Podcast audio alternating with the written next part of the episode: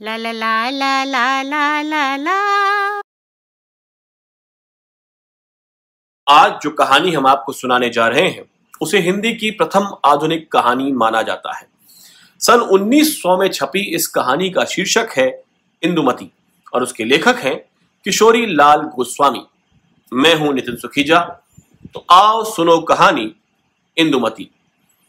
इंदुमती अपने बूढ़े पिता के साथ विंध्याचल के घने जंगल में रहती थी।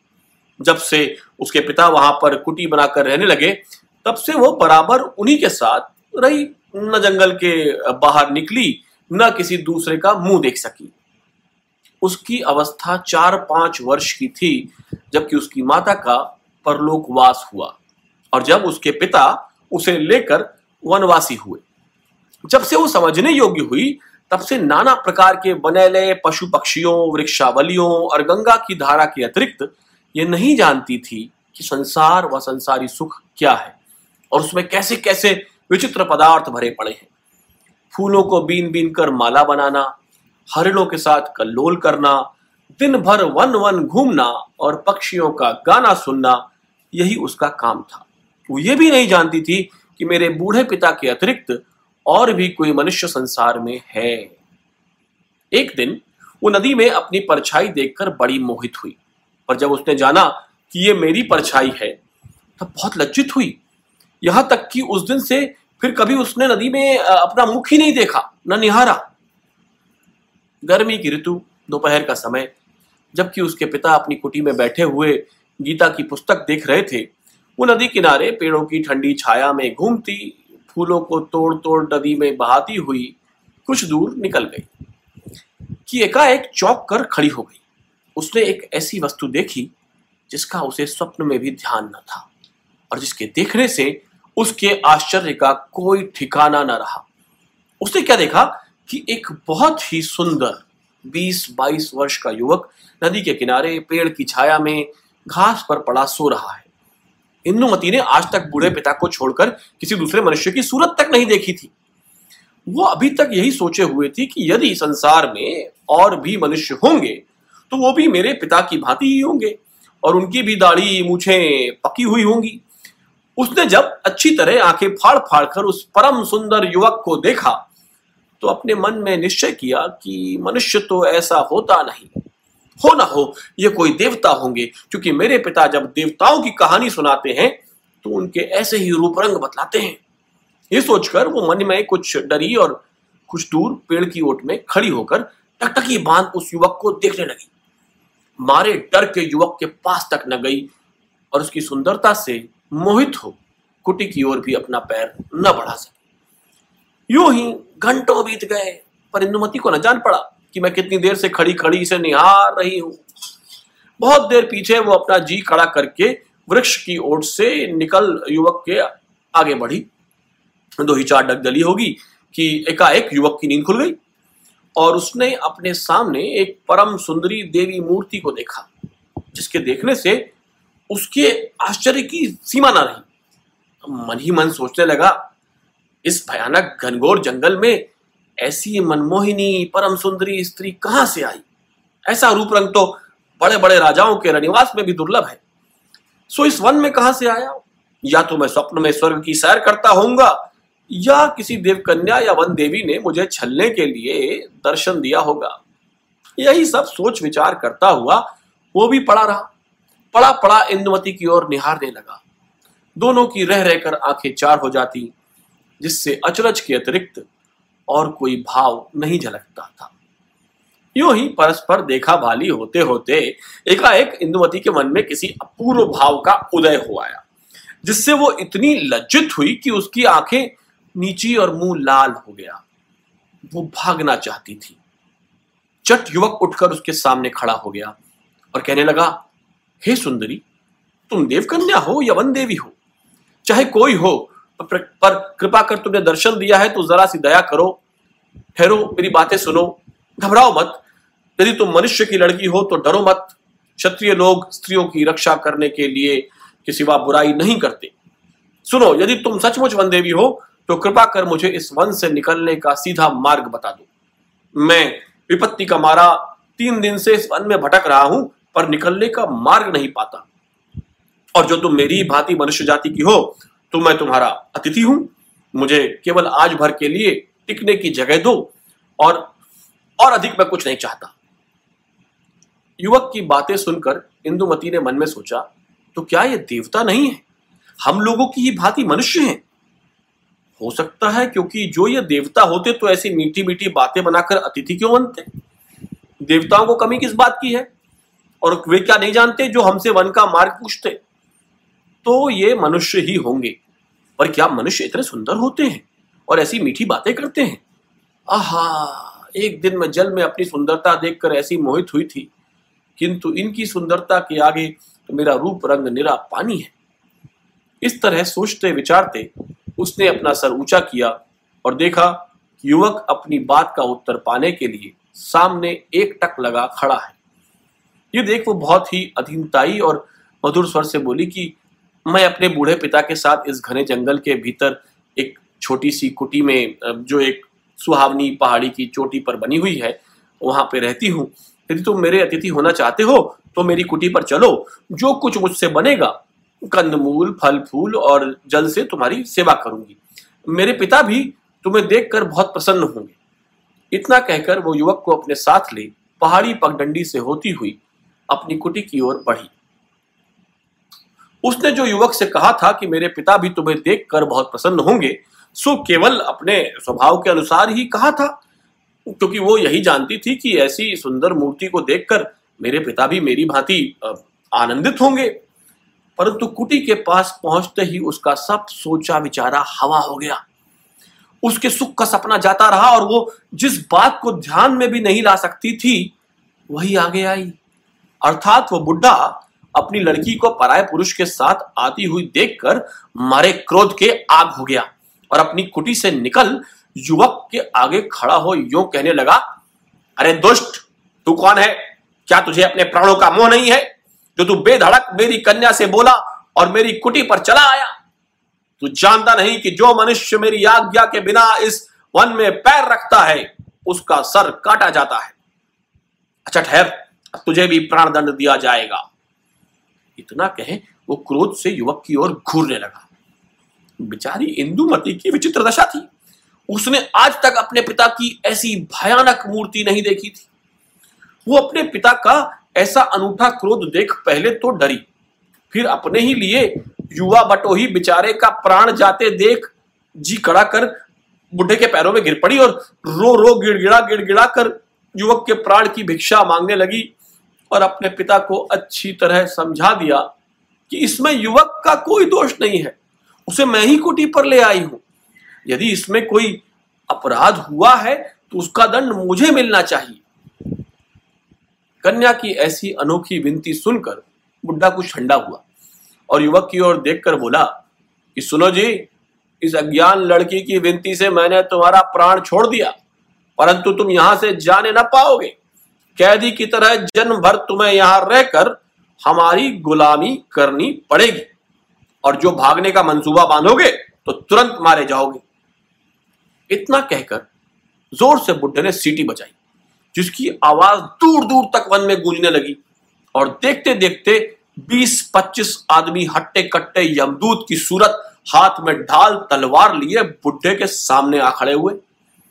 उन्हें देखकर उसने कहा, सुनो वीरों इस युवक को आज से मैंने अपना बंधुआ बनाया है। तुम लोग इस पर ताक लगाए रखना जिससे कि ये भागने ना पाए। और इसकी तलवार ले लो। बस, जाओ। इतना सुनते ही वे सब के सब युवक से तलवार छीन सर झुकाकर चले गए।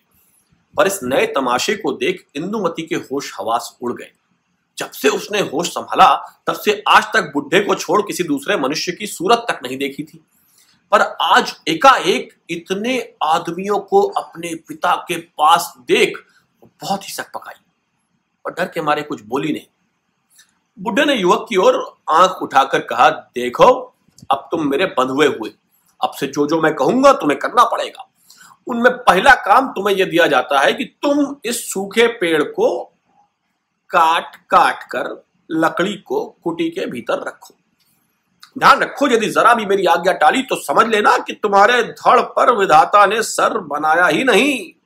और इंदुमती तू भी कान खोलकर सुन ले। इस युवक के साथ यदि किसी तरह की भी बातचीत करेगी तो तेरी भी वही दशा होगी। इतना कहकर बुढ़ा कुटी के भीतर चला गया। और फिर उसी गीता की पुस्तक को ले पढ़ने लगा। बुढ़े का विचित्र रंग ढंग देखकर हमारे युवक के हृदय में कैसे कैसे भावों की तरंगे उठी होंगी, इसे हम लिखने में असमर्थ हैं। पर हाँ इतना तो उसने अवश्य निश्चय किया होगा कि यदि सचमुच ये सुंदरी इस बुढ़े की लड़की हो तो विधाता ने पत्थर से नवनीत पैदा किया है। निदान विचारा युवक अपने भाग्य पर भरोसा रखकर कुल्हाड़ा हाथ में ले, पेड़ काटने लगा और इंदुमती पास ही खड़ी खड़ी टकटकी लगाए, उसे देखने लगी। दो ही चार बार के टांगा चलाने से युवक के अंग अंग से पसीने की बूंदें टपकने लगी और वो इतने ज़ोर से सांस लेने लगा जिससे जान पड़ता था यदि यूँ ही घंटे दो घंटे ये टांगा चलावेगा तो अपनी जान से हाथ धो बैठेगा। उसकी ऐसी दशा देखकर इंदुमती ने उसके लिए फल और जल ला आँखों में आँसू भरकर कहा, सुनो जी, ठहर जाओ। देखो ये फल और जल मैं लाई हूँ, इसे खा लो। जरा ठंडे हो लो, फिर काटना। छोड़ो, मान जाओ। युवक ने उसकी प्रेम भरी बातों को सुनकर कहा, सुंदरी, मैं सच कहता हूँ कि तुम्हारा मुँह देखने से मुझे इस परिश्रम का कष्ट जरा भी नहीं व्यापता। यदि तुम यूँ ही मेरे सामने खड़ी रही तो मैं बिना अन्न जल किए सारे संसार के पेड़ काट कर रख दूँ। और सुनो तो अपने पिता की बातें याद करो। क्यों नाहक मेरे लिए अपने प्राण संकट में डालती हो? यदि वे सुन लेंगे तो क्या होगा? और मैं जो सुस्ताने लगूँगा तो लकड़ी कौन काटेगा? जब वे देखेंगे कि पेड़ नहीं कटा तो कैसे उपद्रव करेंगे? इसलिए, हे सुशीले, मुझे मेरे भाग्य पर छोड़ दो। युवक की ऐसी करुणा भरी बातें सुनकर इंदुमती की आँखों से आँसू बहने लगे। उसने बरजोरी युवक के हाथ से कुठार ले लिया और कहा, भाई, चाहे कुछ भी हो, पर जरा तो ठहर जाओ। मेरे कहने से मेरे लाए हुए फल खाकर जरा दम ले लो। तब तक तुम्हारे बदले मैं मैं लकड़ी काटती हूँ। युवक ने बहुत समझाया, पर वो न मानी और अपने सुकुमार हाथों से कुठार उठाकर पेड़ पर मारने लगी। युवक ने जल्दी जल्दी उसके बहुत कहने से कई एक फल खाकर दो घूट जल पिया। इतने में ही हाथ में नंगी तलवार लिए बुढ़ा कुटी से निकलकर युवक से बोला, क्यों रे नीच? तेरी इतनी बड़ी सामर्थ कि आप तो बैठा बैठा सुस्ता रहा है और मेरी लड़की से पेड़ कटवाता है। रह, अभी तेरा सर काटता। फिर इंदुमती की ओर घूमकर बोला, क्यों ढीठ? तैने मेरे मना करने पर भी इस दुष्ट से बातचीत की। रह जा, तेरा विवाद करता हूँ। बुढ़े की बातें सुन युवक उसके पैरों में गिर पड़ा और कहने लगा, महाशय तो इस बेचारी का कोई अपराध नहीं है। इसे छोड़ दीजिए। जो कुछ दंड देना है वो मुझे दीजिए। इंदुमती भी उसके पैर पर गिर कर कहने लगी, नहीं नहीं, इसका कोई दोष नहीं है। मैंने बरजोरी इससे कुठार ले ली थी। इसलिए हे पिता, अपराधिनी मैं हूँ। मुझे दंड दीजिए, इन्हें छोड़ दीजिए। उन दोनों की ऐसी बातें सुनकर बुढ़े ने कहा अच्छा आज तो मैं तुम दोनों को छोड़े देता। पर देखो, फिर मेरी बातों का ध्यान न रखोगे तो मारे जाओगे। इतना कह बुढ़ा कुटी में चला गया। और वे दोनों एक दूसरे का मुँह देखने लगे। इंदुमती बोली, कि घबराओ मत, मेरे रहते तुम्हारा बाल भी बाका ना होएगा। और युवक ने कहा, प्यारी, क्यों व्यर्थ मेरे लिए कष्ट सहती हो? जाओ, कुटी में जाओ। पर इंदुमती ने उसके मुँह की ओर उदास होकर देखने लगी और वो कुठार उठाकर पेड़ काटने लगा। इतने में ही फिर बाहर आकर बुढ़ा बोला, ओ चौकरे, संध्या भाई, अब रहने दो, पर देख कल दिन भर में जो सारा पेड़ न काट डाला तो देखियो मैं क्या करता हूँ। और सुनती है री, इंदुमती, इसे कुटी में ले जाकर सड़े गले फल खाने को और गंदला पानी पीने को दे। परंतु सावधान, मुख से एक अक्षर भी ना निकलने पावे। और सुन बे, लड़के, खबरदार, जिससे कुछ भी बातचीत की तो जीता ना छोड़ूँगा। ये कहकर बुढ़ा पहाड़ी पगडंडी से गंगा तट की ओर उतरने लगा। और उसके जाने पर इंदुमती मुस्काकर युवा का हाथ थामे, हुई कुटी के भीतर गई और वहाँ जाकर उसने पिता की आज्ञा को मेट कर सड़े गले फल और गंदले पानी के बदले अच्छे अच्छे मीठे फल और सुंदर साफ़ पानी युवक को दिया। और युवक के बहुत आग्रह करने पर दोनों ने साथ फलाहार किया। फिर दोनों बुढ़े के आने में देर समझ बाहर चांदनी में एक साथ ही चट्टान पर बैठकर बातें करने लगे। आधी रात जा चुकी थी। वन में चारों ओर भयानक पनेले जंतुओं के गरजने की ध्वनि फैल रही थी। चार आदमी हाथ में तलवार और बर्छा लिए कुटी के चारों ओर पहरा दे रहे थे। कुटी से थोड़ी ही दूर पर एक ढलुआ चोटी पर दस बारह आदमी बातें कर रहे थे। चलिए पाठक, देखिए ये लोग क्या क्या बातें करते हैं। आह, ये देखिए, इंदुमती का पिता एक चटाई पर बैठा और सामने दस बारह आदमी हाथ बांधे ज़मीन पर बैठे बड़ी देर सन्नाटा रहा। फिर बूढ़े ने कहा, सुनो भाइयों, इतने दिनों पीछे परमेश्वर ने हमारा मनोरथ पूरा किया। जो बात एक प्रकार से अनहोनी थी, सो आपसे आप हो गई। ये परमेश्वर ने ही किया। नहीं तो बेचारी इंदुमती का बेड़ा पार कैसे लगा? देखो, जिस युवक की रखवाली के लिए आज तीसरे पहर मैंने तुम लोगों से कहा था, वो अजयगढ़ का राजकुमार, या यो कहो कि अब राजा है। इसका नाम चंद्रशेखर है। इसके पिता राजशेखर को उसी बेईमान काफिर इब्राहिम लोदी ने दिल्ली में बुलाकर विश्वासघात कर मार डाला था। तब से ये लड़का इब्राहिम की घात में लगा था। अभी थोड़े दिन हुए, जो बाबर से इब्राहिम की लड़ाई हुई है, उसमें चंद्रशेखर ने भेष बदल लिया और इब्राहिम की सेना में घुसकर उसे मार डाला। ये बात कहीं एक सेनापति ने देख ली और उसने चंद्रशेखर का पीछा किया। निदान ये भागा और कई दिन पीछे उसे द्वंद्व युद्ध में मार अपने घोड़े को गवा, राह भूलकर अपने राज्य की ओर न जाकर इस ओर आया और कल मेरी कन्या का अतिथि बना। आज उसने सब ब्योरा जलपान करते करते इंदुमती से कहा, जिसे मैंने आड़ में खड़े होकर सब सुना। वे दोनों एक दूसरे को जी से चाहने लगे हैं। परमेश्वर ने ही इंदुमती का जोड़ा भेज दिया है और दया मैंने मेरी भी प्रतिज्ञा पूरी की। इतना सुनकर सबने जयधनी के साथ हर्ष प्रकट किया और बूढ़ा फिर कहने लगा, मेरी इंदुमती सोलह वर्ष की हुई। अब उसे कुंवारी रखना किसी तरह उचित नहीं है। और ऐसी अवस्था में, जबकि मेरी प्रतिज्ञा भी पूरी हुई और इंदुमतु के योग्य सुपात्र वर भी मिला, उसने इंदुमती से प्रतिज्ञा की है कि, प्यारी, मैं तुम्हें प्राण से पढ़कर चाहूँगा और दूसरा विवाह भी ना करूँगा, जिससे तुम्हें सौत की आग में न जलना पड़े। भाइयों, देखो स्त्री के लिए इससे बढ़कर कौन बात सुख देने वाली है? मैंने जो चंद्रशेखर को देखकर इतना क्रोध प्रकट किया था, उसका आशय यही था यदि दोनों में सच्चा प्रीति का अंकुर जमेगा तो दोनों का ब्याह कर दूँगा। और जो ऐसा ना हुआ तो युवक आप डर के मारे भाग जाएगा। परंतु यहाँ तो परमेश्वर को इंदुवती का भाग्य खोलना था, और ऐसा ही हुआ। बस कल ही मैं दोनों का ब्याह करके हिमालय चला जाऊँगा, और तुम लोग वर कन्या को उनके घर पहुंचाकर अपने अपने घर जाना। बारह वर्ष तक जो तुम लोगों ने तन, मन, धन से मेरी सेवकाई की इसका ऋण सदा मेरे सर पर रहेगा और जगदीश्वर इसके बदले में तुम लोगों के साथ भलाई करेगा। इतना कहकर बुढ़ा उठ खड़ा हुआ और वे लोग भी उठे। बुढ़ा कुटी की ओर घूमा और वे लोग पहाड़ी के नीचे उतर गए। आहा, प्रेम, तू धन्य है। जिस इंदुमती ने आज तक देवता की भांति अपने पिता की सेवा की और भूल कर भी कभी आज्ञा न टाली, आज वह प्रेम के फंदे में फंसकर उसका उल्टा बर्ताव करती है।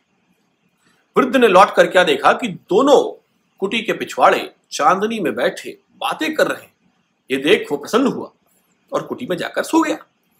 पर हमारे दोनों नए प्रेमियों ने बातों ही में रात बिता दी। सवेरा होते ही युवक कुठार ले लकड़ी काटने लगा। और इंदुमती सारा काम छोड़कर खड़ी खड़ी उसके मुख की ओर देखने लगी। थोड़ी ही देर में युवक के सारे शरीर से पसीना टपकने लगा और चेहरा लाल हो गया। इतने में वृद्ध ने आकर गरज कर कहा, ओ लड़के, बस पेड़ पीछे काटियो। पहले जो लकड़ियाँ काटी हैं, उन्हें उठाकर कुटी के पिछवाड़े ढेर लगा दे। इतना कहकर बुढ़ा चला गया। और युवक लकड़ी उठा उठाकर कुटी के पीछे ढेर लगाने लगा। उसका इतना परिश्रम इंदुमती से न देखा गया और बड़े प्रेम से वो उसका हाथ थाम कर बोली, प्यारे, ठहरो, बस करो, बाकी लकड़ियाँ मैं रखाती हूँ। हाय, तुम्हारा परिश्रम देखकर मेरी छाती फटी जाती है। प्यारे, तुम राजकुमार होकर आज लकड़ी काटते हो, ठहरो, तुम सुस्ता लो। युवक ने मुस्कुराकर कहा, प्यारी, सावधान ऐसा भूल कर भी न करना। अपने पिता का क्रोध याद करो। अब कि उन्होंने तुम्हें लकड़ी उठाते या हमसे बोलते देख लिया तो सर्वनाश हो जाएगा। इतना सुनकर इंदुमती की आँखों में आँसू भर आए वो बोली, प्यारे, मेरे पिता का तो बहुत अच्छा स्वभाव था। सो तुम्हें देखते ही एकदम से ऐसा बदल क्यों गया? वो तो ऐसे नहीं थे। अब उन्हें क्या हो गया? आज तक मैंने कभी उन्हें क्रोध करते नहीं देखा था। खैर, जो होए पर तुम ठहरो, दम ले लो। तब तक मैं इन लकड़ियों को फेंक देती हूँ। युवक ने कहा, प्यारी, क्या मैं राक्षस हूँ कि अपनी आँखों के सामने तुम्हें लकड़ी ढोने दूँगा? हटो, ऐसा नहीं होगा। सच जानो, तुम्हें देखने से मुझे कुछ भी कष्ट नहीं जान पड़ता। इंदुमती ने उदास होकर कहा, हाय प्यारे, तुम्हारे दुख देखकर मेरे हृदय में ऐसी वेदना होती है कि क्या कहूँ? जो तुम इसे जानते तो ऐसा न कहते। पीछे लता मंडप में खड़े खड़े वृद्ध ने दोनों की बातें सुनकर बड़ा सुख माना। पर अंतिम परीक्षा करने के अभिप्राय में नंगी तलवार ले सामने आकर गरज कर कहा, इंदुमती, कल से आज तक तैने मेरी सब बातों का उलट बर्ताव किया। फल और जल की बात याद कर, और तू फिर इससे बात करती है। देख, अब तेरा सर काटता हूँ। कहकर जो ही वो इंदुमती की ओर बढ़ा कि चट युवक उसके पाँव पकड़कर कहने लगा, आप आप अपने क्रोध को दूर करने के लिए मुझे मारिए। सब दोष मेरा है। मैं दंड के योग्य हूँ। ये सब तरह निरपराधिनी है। मेरा सर आपके सैरों पैरों पर है। काट लीजिए, पर मेरे सामने एक निरपराध लड़की के प्राण न लीजिए। वृद्ध जो ही अपनी तलवार युवक की गर्दन पर रखना चाहता था कि इंदुमती पागल की तरह उसके चरणों पर गिर बिलख बिलख कर रोने और कहने लगी, पिता पिता जो मारना ही है तो पहले मेरा सर काट लो तो फिर पीछे जो जी में आए सो करना। इतना सुन बुढ़े ने तलवार दूर फेंक दी और दोनों को उठा गले लगाकर कहा, बेटी इंदुमती, धीरज धीरज धर और प्रिय वत्स चंद्रशेखर, खेद दूर करो। मैंने केवल तुम दोनों के प्रेम की परीक्षा लेने के लिए सब प्रकार का क्रोध का भाव दिखलाया था। यदि तुम दोनों का सच्चा प्रेम न होता तो क्यों एक दूसरे के लिए जान पर खेलकर क्षमा चाहते और सुनो, मैंने छिपकर तुम्हारी सब बातें सुनी है। तुमसे बढ़कर संसार में दूसरा कौन राजकुमार है जो इंदुमती के वर बनने योग्य होगा? सुनो, देवगढ़ मेरे पुरखाओं की राजधानी थी। जबकि इंदुमती चार वर्ष की थी, पापी इब्राहिम ने मेरे नगर को घेर यह कहलाया था कि या तो अपनी स्त्री को भेज दो या जंग करो। ये सुनकर मेरी आँखों में खून उतर आया और उसके दूध को मैंने निकलवा दिया। फिर क्या पूछना था? सारा नगर यवन हत्यारों के हाथ से शमशान हो गया। मेरी स्त्री ने आत्महत्या की और मैं उस यवन कुल कलंक से बदला लेने की इच्छा से चार वर्ष की अबोध लड़की को ले इस जंगल में आकर रहने लगा। मेरे कृतज्ञ सरदारों में से पचास आदमियों ने सर्वस्व त्याग कर मेरा साथ दिया और आज तक मेरे साथ है। उन्हीं लोगों में से कई आदमियों को तुमने कल देखा था। बेटा चंद्रशेखर, बारह वर्ष हो गए, पर ऐसी सावधानी से मैंने इस लड़की का लालन पालन किया है और इसे पढ़ाया लिखाया कि जिसका सुख तुम्हें आप आगे चलकर इसकी सुशीलता से जान पड़ेगा। और देखो, मैंने इसे ऐसे पहरे में रखा कि कल के सिवा कभी इसने मुझे छोड़कर किसी दूसरे मनुष्य की सूरत न देखी। मैंने राजस्थान के सब राजाओं से सहायता मांगी और यह कहलाया कि जो कोई भी दुष्ट इब्राहिम का सर काट लेगा उसे अपनी लड़की ब्याह दूँगा। पर हा, किसी ने मेरी बात न सुनी और सभी मुझे पागल समझकर हंसने लगे। अंत में मैंने दुखी होकर प्रतिज्ञा की कि जो कोई इब्राहिम को मारेगा, उसी से इंदुमती ब्याही जाएगी। नहीं तो यह जन्म भर कुंवारी ही रहेगी। तो परमेश्वर ने तुम्हारे हृदय में बैठकर मेरी प्रतिज्ञा पूरी की। अब इंदुमती तुम्हारी हुई और आज मैं बड़े भारी बोझ को उतार कर आजन्म के लिए हल्का हो गया। इतना कहे बुढ़े ने सीटी बजाई और देखते देखते पचास जवान हथियारों से सजे घोड़ों पर सवार आ खड़े हुए।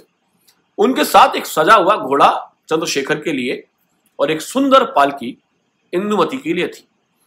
इसी समय बुढ़े ने दोनों का विवाह कर उन वीरों के साथ विदा किया और आप हिमालय की ओर चला गया। आहा! जो इंदुमती इतने दिनों तक वन विहंगिनी थी